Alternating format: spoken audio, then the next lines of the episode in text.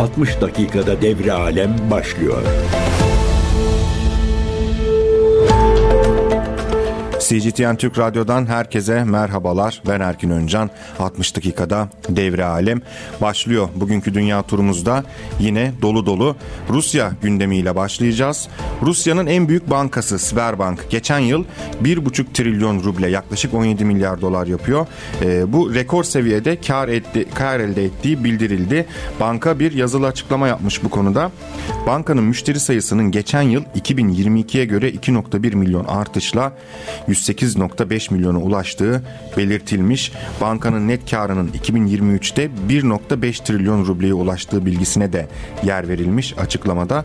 Bunun da bankanın tarihinde elde ettiği en yüksek yıllık net kar olduğuna işaret edilmiş. Açıklamada aynı zamanda görüşlerine yer verilen Sberbank üst yöneticisi yani CEO'su German Gref 2023'te stratejik gelişime yönelik temel alanları belirlediklerini kaydederek yapay zekayı kullanarak insan merkezli bir model oluşturmaya odaklanmak, işimizin uzun vadeli sürdürülebilirliği ve hissedarlarımız için değer yaratmanın temelini oluşturacakmış açıklamasında bulunmuş.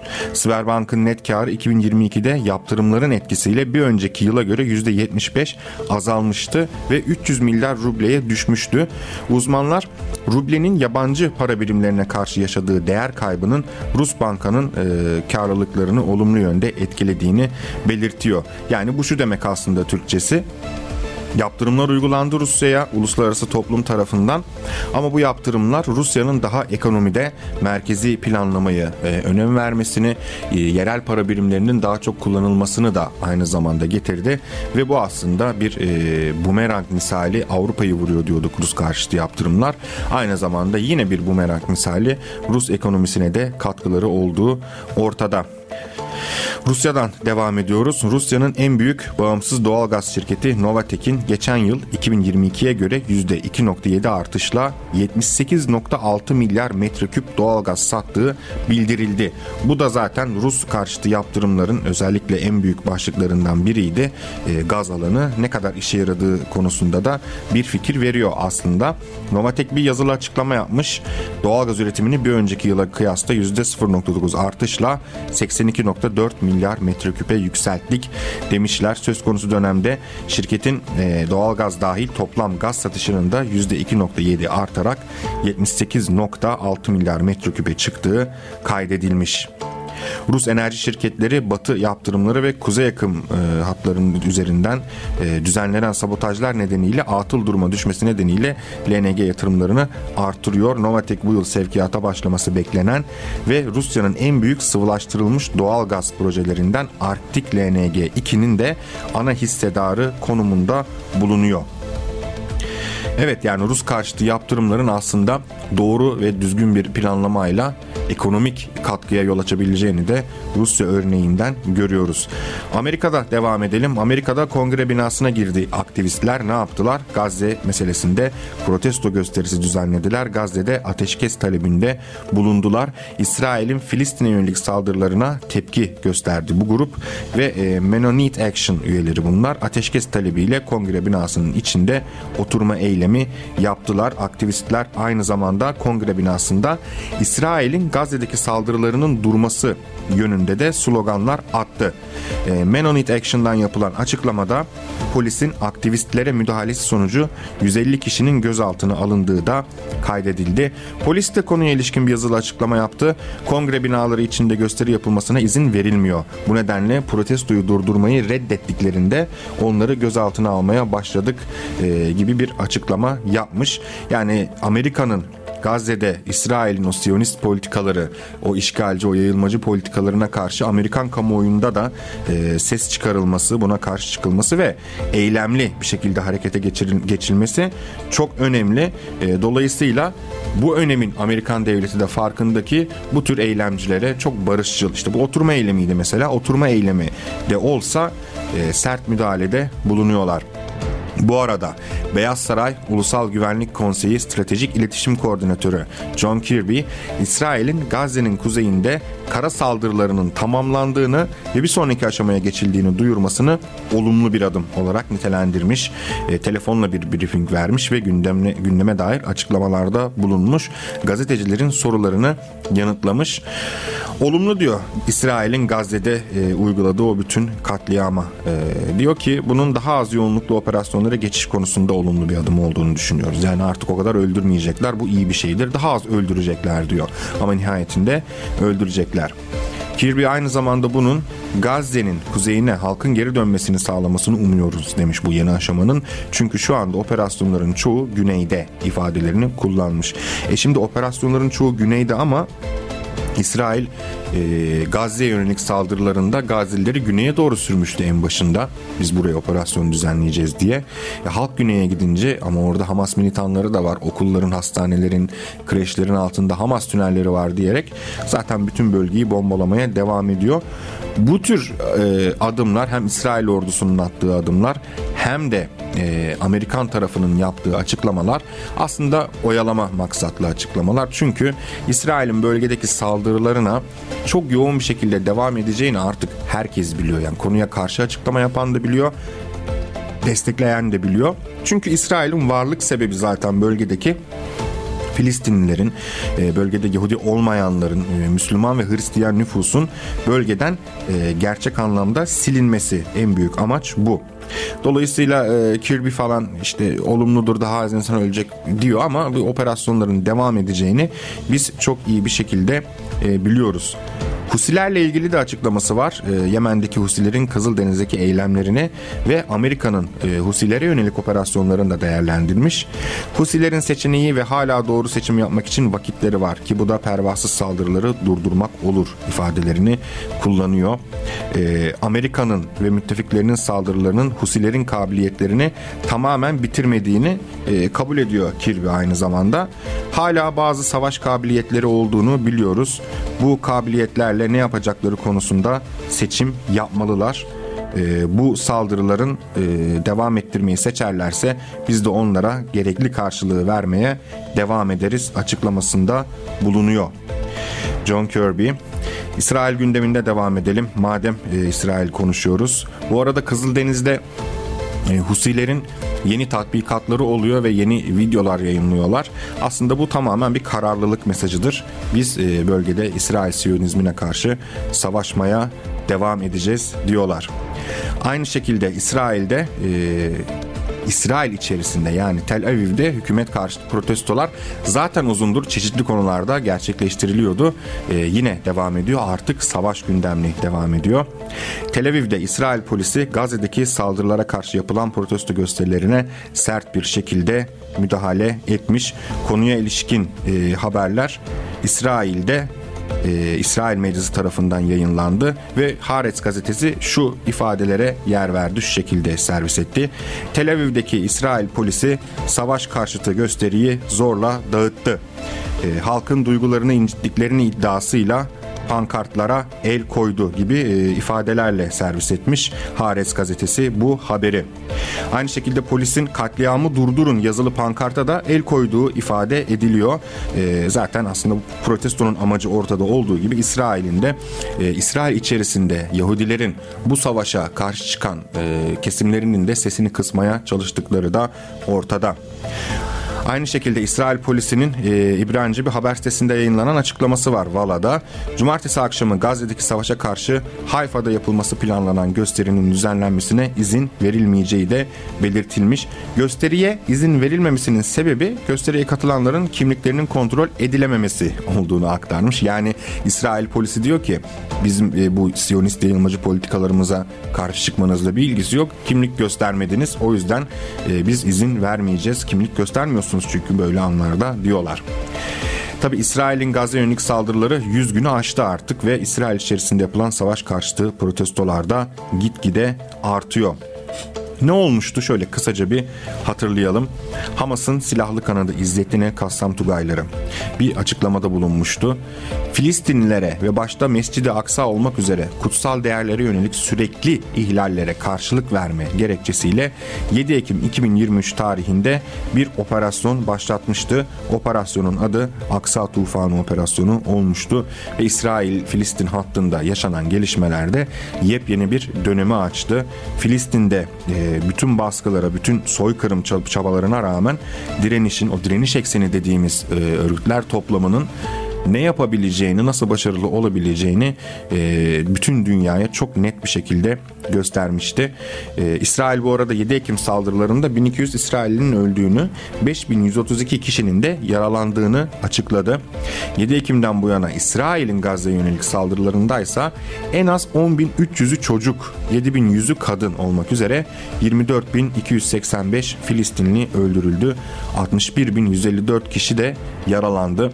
Bu arada tabi enkaz altında hala binlerce ölü olduğu bildiriliyor. Halkın sığındığı hastane ve eğitim kurumları da hedef alınarak sivil altyapı tahrip ediliyor. İnternet yok, elektrik yok, kesiliyor bunlar sık sık. Zaten altyapı e, mahvolmuş durumda. E, İsrail ordusu bu arada Gazze'ye saldırıların başladığı 7 Ekim'den bu yana 190'ı karadan işgal sürecinde olmak üzere 524 askerinin öldüğünü açıkladı. E, çatışmalara 24 Kasım 2023'te 4 günlük bir ara verilmişti ve bu ara daha sonra uzatılmıştı. 3 gün daha uzatılmıştı e, ve bu insani arada 81 İsrailli ve 240 Filistinli esir karşılıklı olarak serbest bırakılmıştı. Öte yandan İsrail e, insani aralara veya e, çeşitli pazarlıklara, görüşme süreçlerine rağmen e, İsrail'de yaptık ve Gazze'de düzenlediği operasyonlarda çok sayıda Filistinliyi esir almaya, hukuksuz bir şekilde e, gözaltında tutmaya, onlara işkence yapmaya ve temel haklarından ve temel hukuki haklarından mahrum bırakmaya da devam ediyor. Aynı şekilde İsrail ordusu sadece e, Hamas'la savaşmıyor. Aynı şekilde 7 Ekim'den sonra hemen bir gün ardından 8 Ekim'de de Hizbullah operasyonlarına başlamıştı. Hizbullah'la da çatışmalar yoğun bir şekilde devam ediyor. Hatta e, önümüzdeki dönemde muhtemelen daha çok kuzeyi yani İsrail'in kuzeyini Hizbullah'ın bulunduğu bölgeyi de konuşmaya başlayacağız gibi geliyor bana. E, İsrail ile Hizbullah arasında devam eden çatışmalarda bugüne kadar açıklanan rakamlara göre 29 Lübnanlı sivil ve 161 Hizbullah mensubu ve 6 İsrailli sivil ve 10 İsrail askeri öldü. Tabi İsrail'in e, Gazze'ye yönelik başlattığı saldırı 7 Ekim'den sonra başlamadı. 7 Ekim'den öncesinde çok uzun e, yıllar boyunca İsrail e, Siyonist ideolojisi gereği bölgedeki e, diğer e, Hristiyan ve Müslüman nüfusu e, yok etmeye, tarihten silmeye çalışıyor tabiri caizse. E, bu son süreçte de İsrailli yetkililerin açıklamaları var. Biz hiçbir şekilde Gazze'de bir siyasi otorite e, Hamas'ı kastederek söylüyorlar. İstemiyoruz diyorlar. Zaten Gazze abluka altında küçücük bir bölge ama çok uzun yıllardır e, direniyor bu bölgede direnişçiler ve İsrail'de yoğun saldırılarına devam ediyor. Bu saldırıların iki önemli ayağı vardı bugüne kadar ve tekrar edelim Hamas saldırısıyla başlamış bir şey değil bu. Birincisi İsrail çok yoğun bir askeri güç uyguluyor. Hem ordusuyla hem istihbarat gücüyle. İkincisi bugün dünya kamuoyuna İsrailli siviller olarak yansıyan e, sivil ama silahlı İsraillileri kullanıyor. Bunlara yerleşimciler deniyor. İsrail güçleri çok uzun süredir yerleşimciler eliyle e, bölgelerde e, yeni yerleşimler kuruyor. Ve bu yerleşimciler eliyle Filistinlileri zorla yerinden ediyor. Baya evlerinden atıyor. İnsanların eşyalarını da dahi ev eşyalarını dahi almalarına izin vermiyorlar. Görünüşte siviller bunlar. Askeri üniforma yok üzerlerinde ama ellerinde ağır silahlarla veya sopalarla veya kalabalıklar halinde geliyorlar. Gücü yettikleri oranda İsraillileri, e, Filistinlileri evlerinden ediyor, ediyorlar. Onları kovuyorlar ve bayağı mülklerine el koyuyorlar, yerleşiyorlar. İsrail zaten uzun süredir bu politikayı uyguluyor ve direniş örgütleri de uzun süredir e, İsrail'in yayılmacılığına karşı savaşmaya devam ediyor. Dolayısıyla Aksa Tufanı operasyonu da İsrail ile Filistin halkı arasında devam eden bu uzun süreli savaşın çok önemli bir dönüm noktası. Şimdi benim dikkatimi çekti hem dünya kamuoyu, Batı medyası zaten bilerek böyle yansıtmaya çalışıyor ama Türkiye kamuoyunda da sanki bölgede her şey güllük gülistanlık ufak böyle ufak tefek çatışmalar oluyor. Ama birden e, Hamas operasyon başlatıyor ve İsrail de e, cevabını veriyor gibi çok sayıda e, gerçekle alakası olmayan tez e, gördük bugüne kadar ama dediğimiz gibi bölgede savaş çok uzun yıllardır devam ediyor. Almanya'dan bir haberimiz var. Alman hükümetinin İsrail'in talep ettiği hassas tank mühimmatı sevkiyatını incelediği ve bunu onaylamayı planladığı iddia ediliyor. Spiegel dergisinin internet sitesinde yer alan haberde hükümetin İsrail'e tank mühimmatı sevkiyatına izin vermesi konusunda prensipte olumlu baktığı ileri sürülüyor. Haberde İsrail hükümetinin geçen yılın Kasım ayında Almanya'dan yaklaşık 10 bin adet 120 milimetrelik tank mühimmatı talep ettiği, bu talebin Başbakanlık, Savunma Bakanlığı, Dışişleri Bakanlığı ve Ekonomi Bakanlığı tarafından büyük bir gizlilik içinde görüşüldüğü belirtilmiş. Üreticilerin istenen hassas mühimmatı hemen tedarik edemeyecek olması nedeniyle de Alman ordusunun kendi stoklarından mühimmat tedarik etmesi seçeneğinin de değerlendirildiği işaret edilmiş. Almanya şu ana kadar İsrail'e ağırlıklı olarak zırhlı araçlar ve askerler için koruyucu teçhizat gönderilmesine onay vermişti bu arada. Ve İsrail silah veya askeri malzeme satışı da geçen yıl 10 kart artarak 326 milyon euroya yükselmişti. Aynı şekilde İsrail-Filistin çatışmasından bu yana ilk birkaç haftada Almanya Federal Hükümeti İsrail'den gelen 185 başvuruyu onaylamıştı. Bu haberdeki en vurucu nokta eğer hemen tedarik edemeyeceksek kendi stoklarımızdan vereceğiz e, ve bunu değerlendiriyoruz demesi Alman hükümetinin. Şimdi bu bilgi bir kenarda dursun. Aynı mesele yine hemen verilemeyecek olduğu e, durumda stoklarından verilmesi zaten Ukrayna'ya yapılan yardımlar konusunda uzundur uygulanıyor. Yani Alman ordusu stoklarından e, Ukrayna'ya silah veriyordu zaten ve hatta bazı Alman generaller veya Alman basınına konuşan ismini vermek istemeyen çeşitli Alman yetkililer e, hatta biri şöyle bir açıklama yapmıştı. Yani Almanya bugün savaşa girse 3 gün 4 gün anca idare edebilir gibi yani tam kapsamlı bir savaştan söz ediyoruz tabi. E, bu şekilde zaten bir stok problemi olduğu ortada. Sadece Almanya değil diğer Avrupa ülkeleri içinde ve Amerika içinde geçerli bu. Hatta Amerika'da e, sıkça Ukrayna'ya yardım paketleri onaylanıyor. E, milyarlarca dolar ve bu milyarlarca doların önemli bir kısmı Ukrayna'ya doğrudan gidemiyor bile. Çünkü Amerika'nın vermeyi taahhüt ettiği silahların Amerika içinde e, yapımı için yine Amerika içinde kullanılıyor bu paralar. Yani bir e, tedarik sıkıntısı var zaten. Çünkü e, bunu ne yaratıyor? Ukrayna'nın bir türlü e, başarıya ulaşamayan karşı saldırısı yaratıyor. Şimdi Almanya için de bir Ukrayna meselesi var zaten. Şimdi İsrail meselesi var ve e, CGTN Türk'te konuyla ilgili bir yazım var. Merak edenler girip bakabilir. E, şimdi Almanya son olarak da e, yeni bir e, askeri planlama içerisinde Rusların saldıracağını düşünüyor. NATO'nun büyük e, bir kapsamda Doğu Avrupa'ya asker e, götüreceğini iddia ediyor. Alman belgeleri, Alman basınına düşen özel belgeler bunlar ve Almanya'da 30 bin askerle ve mühimmatla bu NATO gücünün içerisine biz de dahil olacağız diyorlar. E şimdi bütün bunlar nasıl olacak? Hangisi önce olacak? Hangisi sonra olacak? Bütün bunlar önemli soru işaretleri. Ordu demişken Amerika'ya geçelim. Amerika'da biliyorsunuz bir süredir e, Savunma Bakanı Lloyd Austin skandalı yaşanıyor. Ve bu skandal neydi? E, kendisi hastaneye kaldırılıyor. Kimseye haber vermiyor. Hastaneye kaldırıldığına ilişkin. Öyle ki yeni atanan danışmanın dahi haberi yok. Beyaz Saray'ın zaten hiç haberi yok. Ama bu esnada ne oluyor? Amerika Kızıldeniz'de Husilere saldırıyor. Suriye'deki operasyonlar devam ediyor. İsrail-Filistin hattındaki gelişmeler, Rusya-Ukrayna meselesi, gönderilen silahlar, özel askerler vesaire.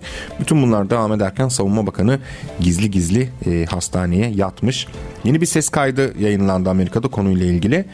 Ve Savunma Bakanı Lloyd Austin için 1 Ocak'ta ambulans çağıran kişinin e, ambulans ışıksız ve sirensiz bir şekilde gelebilir mi? Göze batmak istemiyoruz dediği duyuluyor bu kayıtta.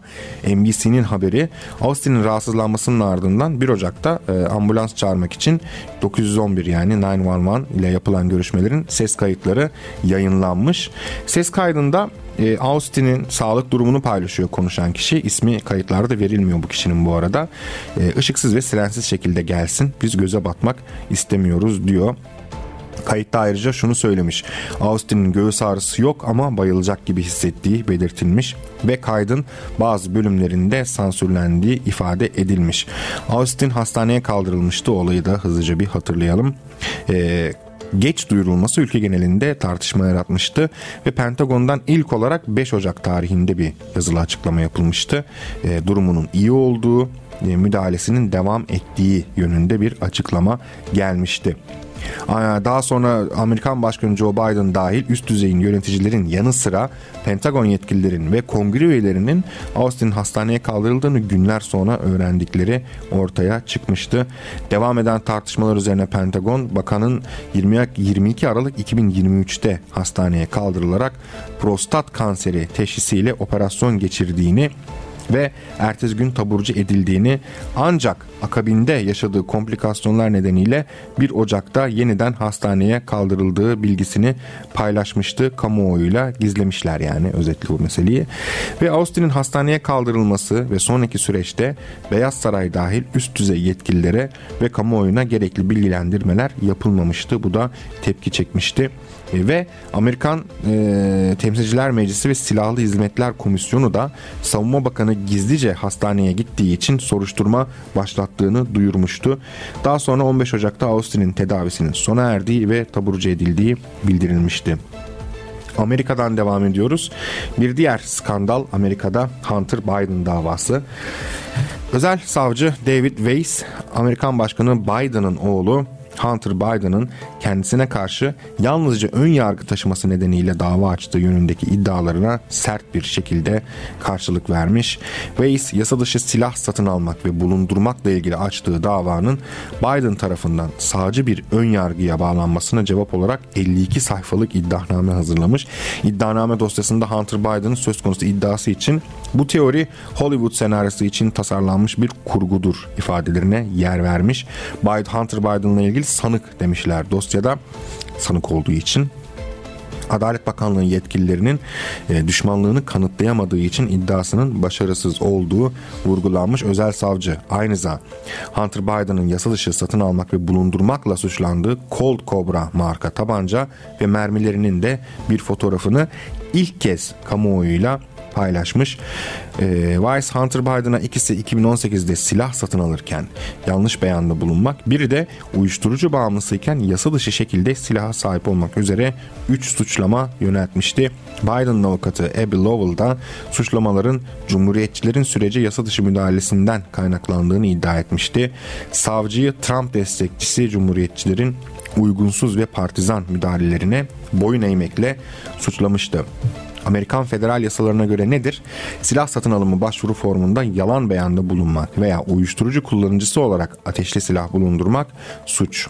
Savcılarla bu arada Hunter Biden hakkındaki suçlamalar üzerine aslında bir anlaşma yapmıştı. Amerikan e, hukuk sisteminde bu da vardır. Yani sen suçunu kabul et biz senin şu kadar e, indireceğiz cezanı ya da sen şunu kabul et istiyorsan şunu da kabul etme şu kısmını duruma göre bir ceza üzerinden biz e, anlaşalım gibi e, meseleler var. Hunter Biden 20 Haziran 2023'te ortaya çıkan Delaware Bölge Mahkemesi kayıtlarına göre kendisine yöneltilen federal gelir vergisini ödememek ve yasa dışı şekilde silah bulundurmak suçlamaları ile ilgili savcılarla anlaşma yaptığı ve suçunu kabul edeceği bildirilmişti. 53 yaşındaki Hunter Biden'a bu anlaşmayla savcıların hapis cezasından kurtularak denetimli serbestlik önereceği de ifade ediliyordu. Ama 27 Temmuz 2023'te hakim karşısına çıkmıştı Biden ve savcılarla yaptığı anlaşmayı yargıç vergi suçları ve silah ruhsatı ile ilgili suçun bağlantısı ile ilgili endişelerini dile getirerek onaylamamıştı. Aynı zamanda Amerikan Adalet Bakanı Merrick Garland da e, Ağustos 2023'te Hunter Biden hakkındaki soruşturmalar için David Weiss'a daha geniş yetkiler vermişti ve kendisini özel savcı olarak atamıştı. Eski Başkan Donald Trump'ın atadığı Delaware Başsavcısı Weiss bir süredir Hunter Biden'ın vergi kayıtları, ticari faaliyetleri ve yurt dışındaki iş ilişkileri hakkında soruşturma yürütüyordu. Devam ediyoruz dünya gündeminden.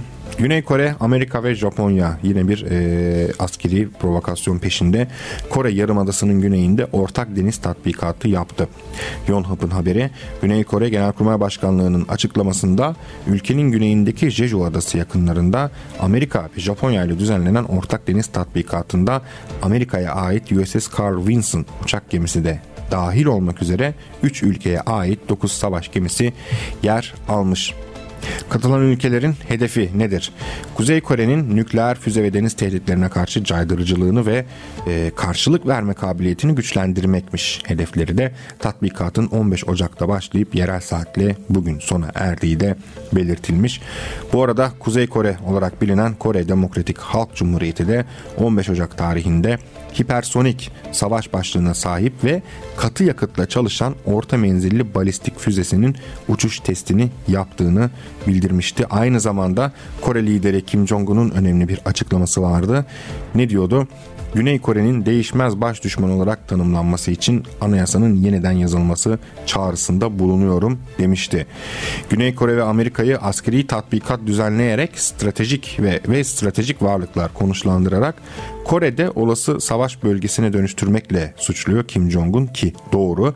Güney Kore ve yeniden birleşme arayışına girmenin imkansız olduğunu vurgulamıştı.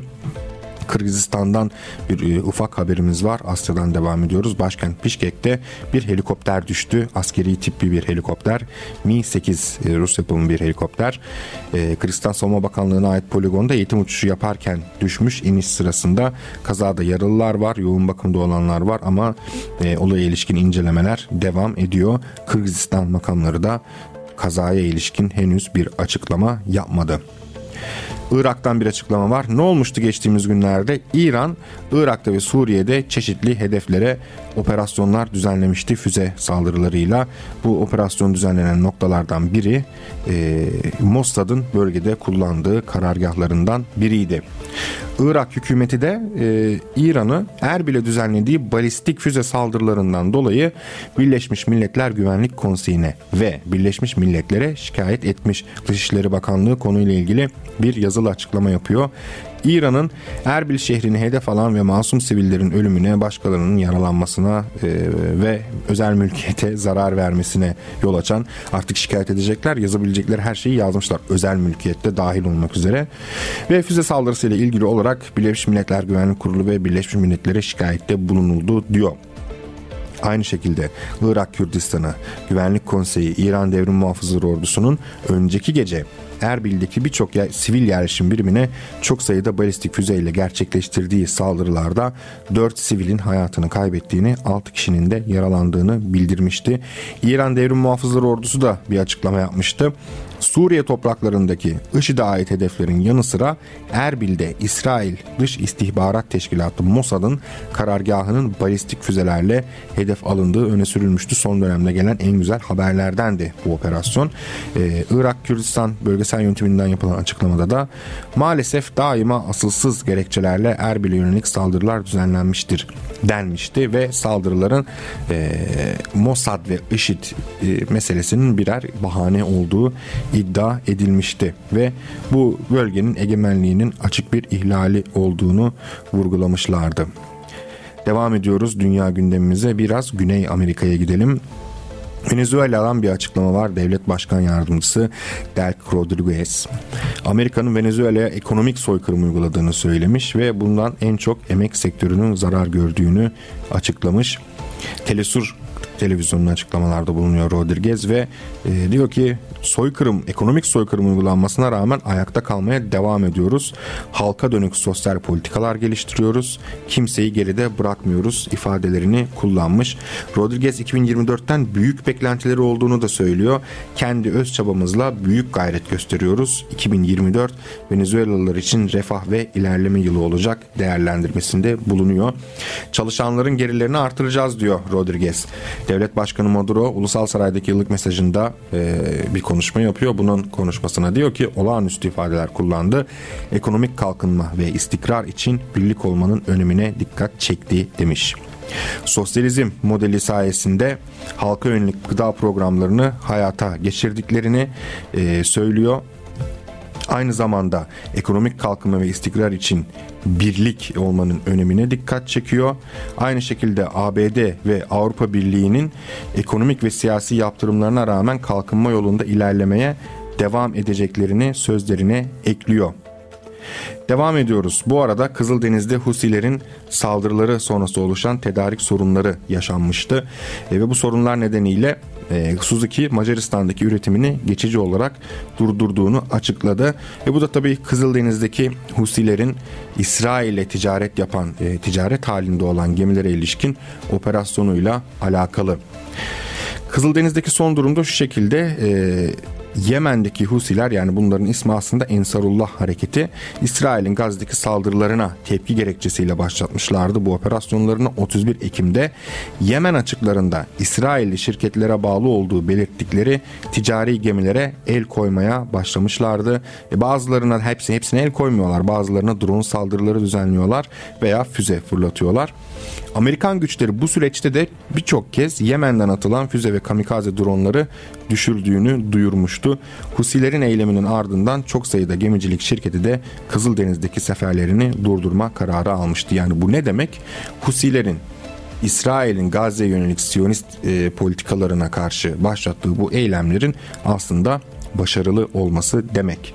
Kızıldeniz'de aynı zamanda 31 Aralık tarihinde yeni yıl günü İsrail ile bağlantılı gemiyi ele geçirmeye çalışan Husilere ait 3 silah teknesi de Amerikan helikopterleri tarafından ateş altına alınmıştı. İlk önemli Amerika ve Husiler arasında yaşanan sıcak temas yılbaşı günü yaşanmıştı.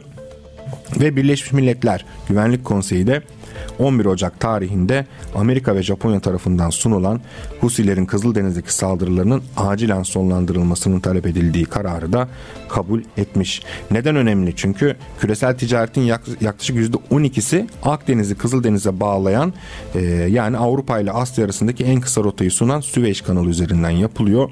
E, buraya yönelik e, Husi operasyonları da aslında amacı yani İsrail'in Gazze yönelik saldırılarını dünya kamuoyuna getirmesi, gündeme getirmesi açısından da çok önemli. Amerikan yönetiminin Husiler yani Ensarullah örgütünün Kızıldeniz'de son dönemdeki saldırıları nedeniyle yeniden yabancı terör örgütleri listesine almaya hazırlandığı bildiriliyor bu arada. Associated Press haber ajansının adı açıklanmayan Amerikalı yetkililere dayandırdığı bir haberi bu. Joe Biden yönetimi Husilerle ilgili kararını kısa zamanda resmen açıklanması bekleniyor diyor Associated Press haberinde. Ve e, sadece e, AP'de değil Amerikan medyasına yansıyan diğer haberlerde de İsrail'in e, Gazze'deki saldırılarına karşı gemilere saldırılar düzenleyen Husilerin yeniden terör e, örgütleri listesine eklenebileceği zaten söyleniyordu. Yani Biden yönetiminin söz konusu düzenlemeyi yapmasıyla Husiler göçmenlik ve e, Amerika'daki yasanın ismi göçmenlik ve vatandaşlık yasası ve yabancı terör örgütleriyle ilgili 13.224 nolu başkanlık kararnamesi deniyor buna ve bu kararname kapsamında yeniden küresel özel terör örgütü kapsamına girecek küresel bir örgüt olarak kabul edilecek. Bu gelişmeyi şöyle de okumak lazım. Şimdi Amerika e, Amerika ve İngiltere önderliğinde kurulan bir koalisyon vardı. Bu koalisyon e, Husilere yönelik hava saldırıları düzenledi kısa bir süre önce hepimiz biliyoruz. E, aynı zamanda bu saldırıların kapsamının genişletilmesi lazım. Bu saldırılar Amerika tarafından düşündüğümüzde ve bu saldırıların daha yasal olarak daha böyle pürüzsüz bir yolda ilerlemesi lazım. Bunun için ne gerekiyor? E, Amerika dünyadaki kendi çıkarlarına ters olan, e, ters hareket eden bütün ülkelere ve örgütlere yaptığı gibi kendi yasal e, düzenlemeleri kapsamında terör örgütü ilan etmeleri gerekiyor yeniden. Dolayısıyla Amerika da bunu yapmaya çalışıyor ve e, böylelikle Husilere yönelik atılacak adımlar veya askeri saldırılar çok daha e, seri hızlı bir şekilde karar alınabilecek. Neden? Çünkü e, Husilere yönelik yapılan son hava saldırısı aslında Amerikan kamuoyunda da tartışma yaratmıştı. Çünkü Joe Biden kimseye haber vermeden bu saldırıları imzalamış. Yani kongrenin falan haberi yok. Joe Biden'ın bu saldırıların imzalanması ile ilgili. Hatta e, demokratların da önemli bir kısmının haberi yok. Cumhuriyetçilerin de yok. E, dolayısıyla bu eleştiriyle karşılanmıştı Amerikan kamuoyunda. Şimdi terör örgütü ilan ederlerse de e, doğrudan artık bir terör örgütüne düzenlenecek operasyonlar olacağı için Husilere yönelik saldırılar daha fazla, daha seri, daha hızlı hareket etmeyi amaçlıyorlar gibi duruyor. Tunus'tan önemli bir gelişmemiz var. Bölgeden devam ediyoruz. Tunus'ta geçen yıl Şubat ayında e, çok sayıda siyasetçi tutuklanmıştı. Gerekçesi neydi? Devletin güvenliğine karşı komplo kurmak e, gerekçesiyle tutuklanmıştı çok sayıda siyasetçi. Tunus Adalet Bakanı Leyla Ceffal de devletin güvenliğine karşı komplo kurmak davası kapsamında tutuklananlara ilişkin bütün yasal prosedürlerin eksiksiz bir şekilde yerine getirildiğini ve yargılama sürecinin devam ettiğini söyledi. Çünkü genel bir e, tutuklama dalgası yaşanmıştı. Daha sonra ya ne oldu bu iş gibi e, bazı hem e, medyada hem de uluslararası alanda açıklamalar yapılmıştı.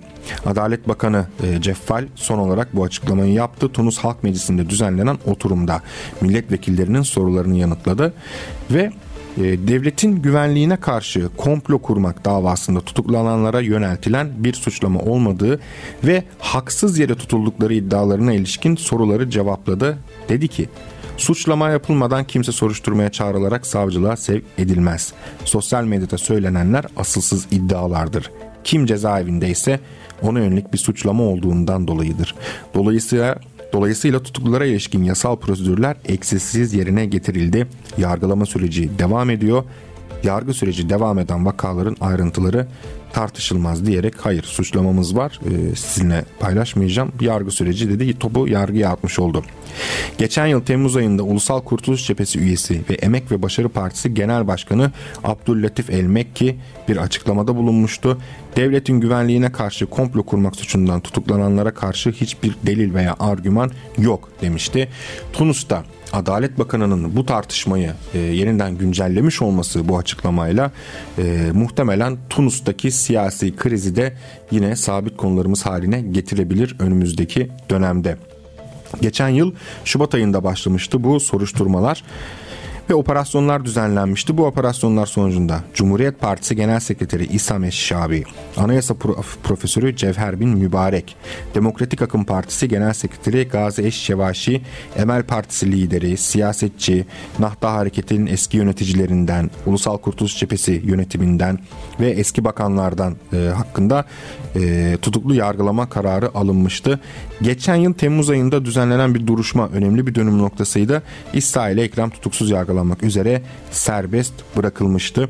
Tunuslu muhalifler bu soruşturmanın ülkedeki muhalefeti sindirmeyi amaçladığını iddia ediyor. E, Cumhurbaşkanı Kays Said de ülkede bazı siyasilerin devlet güvenliğine karşı e, komplo kurmak ve ekonomik krizi körükleme yönelik adımlar attığını iddia ediyor. Evet yavaş yavaş programımızın aslında e, son düzlüğüne doğru gidiyoruz. E, Avrupa bölgesinden devam edelim.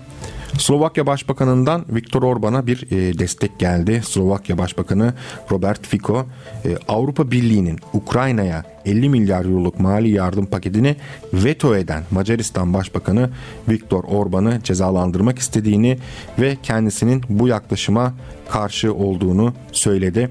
Temaslarda bulundu Slovak Başbakan e, Fico Macaristan'da ve e, Macar mevkidaşıyla düzenlediği ortak basın toplantısında açıklamalarda bulundu. Aralık 2023 tarihinde Ukrayna'ya yapılması planlanan 50 milyar euroluk yardım paketini veto etmesi nedeniyle Macaristan'ı cezalandırıyorlar demeye çalıştı. Ve dedi ki Slovakya'da hükümetin başında ben olduğum sürece bir ülkenin kendi egemenliği için savaşması nedeniyle cezalandırılmalarına asla onay vermeyeceğim dedi. E, açık ve net bir açıklamada bulundu. Macaristan'a yönelik böyle bir saldırıya hiçbir zaman izin vermeyeceğim de dedi ve isim verdi. Ve e, bu ilişki e, Visegrad grubu var. Visegrad dörtlüsü vardır. Slovakya, Macaristan, Polonya ve Çekya'dan oluşur. E, ve bu ülkelerin içinde bulunduğu V4 deniyor bu ülkelere. Son duruma da değindi. V4 grubunun kasten işlevsiz hale getirildiğini söylüyor. Söz konusu 4 ülkenin Avrupa Birliği içinde 65 milyon insanı temsil ettiğini hatırlatıyor. Bu 4 ülkenin birlikte yaptıklarının müstakil bir ülkeye oranla çok daha etkili olduğuna dikkat çekiyor. Peki Fiko neden Macaristan'ın cezalandırıldığını düşünüyor? Konu yine para ve yine Ukrayna'ya yapılan yardımlar. Aralık ayındaki e, Avrupa Birliği Liderler Zirvesi'nde oy birliği gereken Ukrayna'ya 50 milyar avroluk mali destek planı Macaristan tarafından veto edilmişti. Macaristan Avrupa bütçesinin üye ülkeleri desteklemesi gerektiği, Ukrayna'da ciddi yolsuzluklar yaşandığını ve savaşa Batı'nın verdiği desteğin sonuç vermediği gerekçeleriyle Ukrayna'ya mali yardım sağlanmasına karşı çıkıyor. Bu konuda henüz karar alamadı AB liderleri ve 1 Şubat'ta Brüksel'de Ukrayna'ya mali destek sağlanması ve Avrupa Birliği uzun dönem bütçesinde revizyonları ele alacakları ayrı bir e, zirve daha düzenleyecek. Evet bugünün son haberine geçiyoruz. Ee, Katar, İsrail ile Hamas arasında Gazze'deki esirlere ilaç teslimi karşılığında bölgedeki sivillere e, ilaç ve insani yardım girişini içeren bir anlaşmaya varıldığını duyurdu. Katar Dışişleri Bakanlığı bir yazılı açıklama yaptı konuyla ilgili. Bu şuradan önemli çünkü uzun süredir Gazze halkına e, temel tıbbi destek veya gıda dahi ulaştırılamıyordu ve İsrail yönetimi e, saldırdığı e, Hamas'la oturmak zorunda kaldı. Bu siyasi açıdan önemli bir şeydir. Önceki anlaşma da yine arabulucularla yapı imzalanmıştı. İnsani ara anlaşması. Bu da yine Katar ve İsrail, e, İsrail ve Hamas arasında Katar arabuluculuğunda imzalandı. Ve bu anlaşmanın Katar'la Fransa'nın arabuluculuğunda başarıya ulaştığını aktarmış Katar Dışişleri Bakanlığı Sözcüsü Macit El Ensari. Gazze şeridindeki sivillere özellikle de en çok etkilenen ve zarar gören bölgelere ilaç girişi ve insani yardım sevkiyatının gerçekleştirilmesi için Hamas'la İsrail arasında bir anlaşmaya varıldığını belirtmiş. İlaç ve yardımların Gazze'ye nakledilmek üzere yarın Katar, Katar Silahlı Kuvvetleri'ne ait iki uçakla Mısır'a gönderileceğini aktarmış Ensari Mısır'ın El Ariş kentine ve Gazze'deki savaşı sona erdirme noktasında bölgesel ve uluslararası ortaklarla çabalarını sürdüreceğini vurgulamış. Hamas'ın bu arada siyasi kanadı İzzettin El Kassam Tugayları da dün İsrailli esir Yossi Şarabi ile İtali Şivirski'nin İsrail'in Gazze'de düzenlediği hava ve kara saldırılarında öldüğünü duyurdu. İsrail ordusuna göre Gazze şeridinde hala 136 İsrailli esir bulunuyor. İsrail halkına göre de Netanyahu yönetimi bu esirlerin kurtulması için hiçbir şey yapmıyor. Üstelik esirlerin bulunduğu yerleri bombalıyor. Bu da İsrail'deki bir diğer önemli e, tartışma konusu olacak muhtemelen. Ve Katar ve Mısır'ın ara buluculuğunda Gazze'deki çatışmalara 24 Kasım'da 4 günlüğüne ara verilmişti ve 3 gün uzatılmıştı. Ve bu arada 81 İsrailli ve 240 Filistinli esir karşılıklı serbest bırakılmıştı. Son olarak da bu e, insani yardımların verimli bir şekilde ulaşmasını e, biz izleyeceğiz. Ne kadar verimli bir şekilde ulaşılacak, nasıl kullanılacak, İsrail buna karşı nasıl adım atacak. Evet bugünkü dünya turumuz bugün sona eriyor. Yarın yine aynı saatte saat 12'de CGTN Türk Radyo'da dünya gündeminden öne çıkan başlıkları ele alacağız. Şimdilik görüşmek üzere. Kendinize iyi bakın. Hoşçakalın. 60 dakikada devri alem sona erdi.